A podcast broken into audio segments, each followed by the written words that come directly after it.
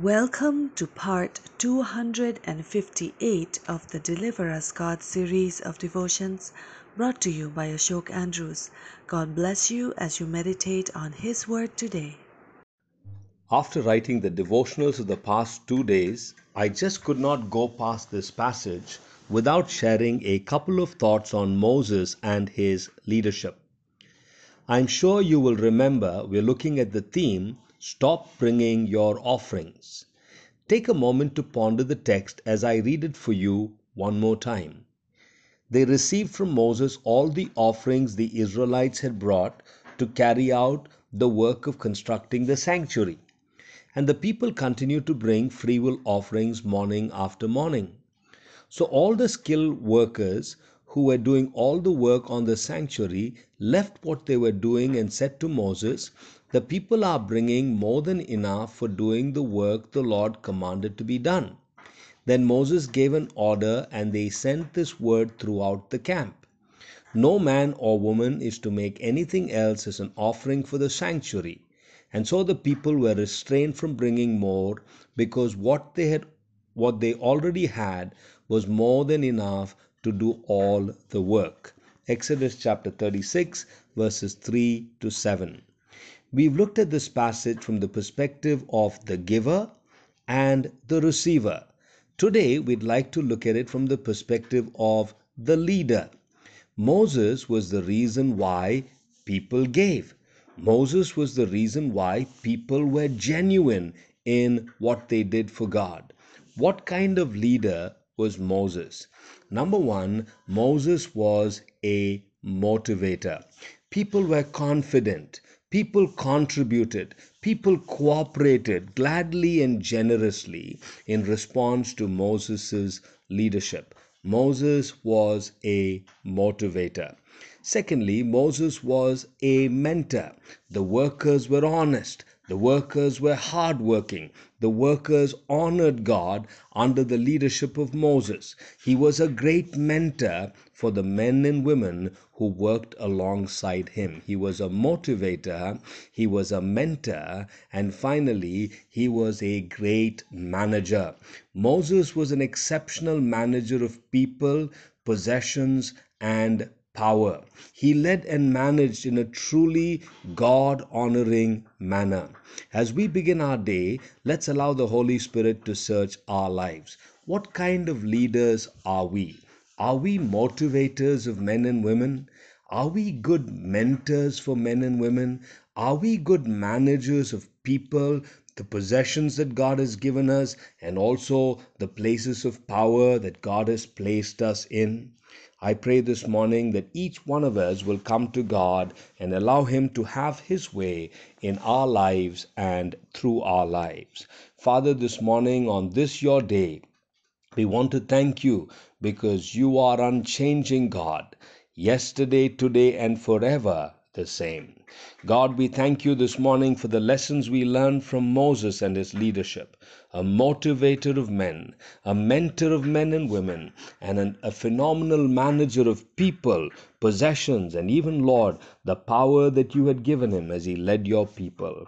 God, we thank you for the lessons we've learned. We thank you for reminding us this morning that you are sovereign, you are in control of our lives, and so, Lord, as we look forward to the coming week, we want to thank you so much that with Jesus in our boat, we can smile at the storm. Be glorified, Lord, in our lives and through our lives, for we ask with a grateful heart. In Jesus' name, amen. Welcome to part two hundred fifty-eight of the Deliver Us God series of devotions brought to you by Ashok Andrews. God bless you as you meditate on His Word today. After writing the devotionals of the past two days, I just could not go past this passage without sharing a couple of thoughts on Moses and his leadership. I'm sure you will remember we're looking at the theme, Stop Bringing Your Offerings. Take a moment to ponder the text as I read it for you one more time. They received from Moses all the offerings the Israelites had brought to carry out the work of constructing the sanctuary. And the people continued to bring freewill offerings morning after morning. So all the skilled workers who were doing all the work on the sanctuary left what they were doing and said to Moses, "The people are bringing more than enough for doing the work the Lord commanded to be done." Then Moses gave an order, and they sent this word throughout the camp: "No man or woman is to make anything else as an offering for the sanctuary." And so the people were restrained from bringing more, because what they had, what they already had was more than enough to do all the work. Exodus chapter thirty-six, verses three to seven. We've looked at this passage from the perspective of the giver and the receiver. Today, we'd like to look at it from the perspective of the leader.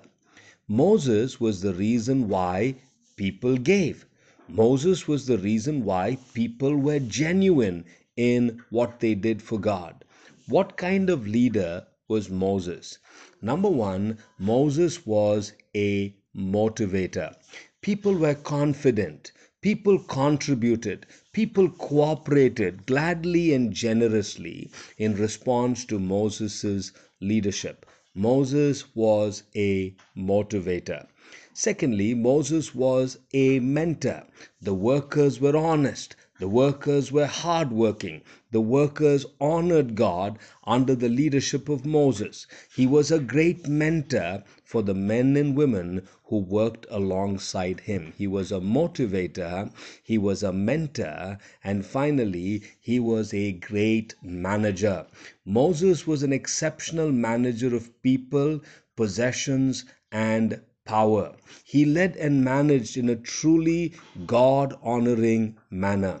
As we begin our day, let's allow the Holy Spirit to search our lives. What kind of leaders are we?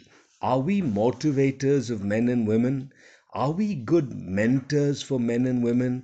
Are we good managers of people, the possessions that God has given us, and also the places of power that God has placed us in?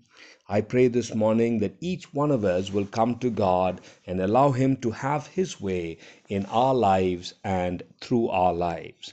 Father, this morning on this your day, we want to thank you because you are unchanging God, yesterday, today, and forever the same.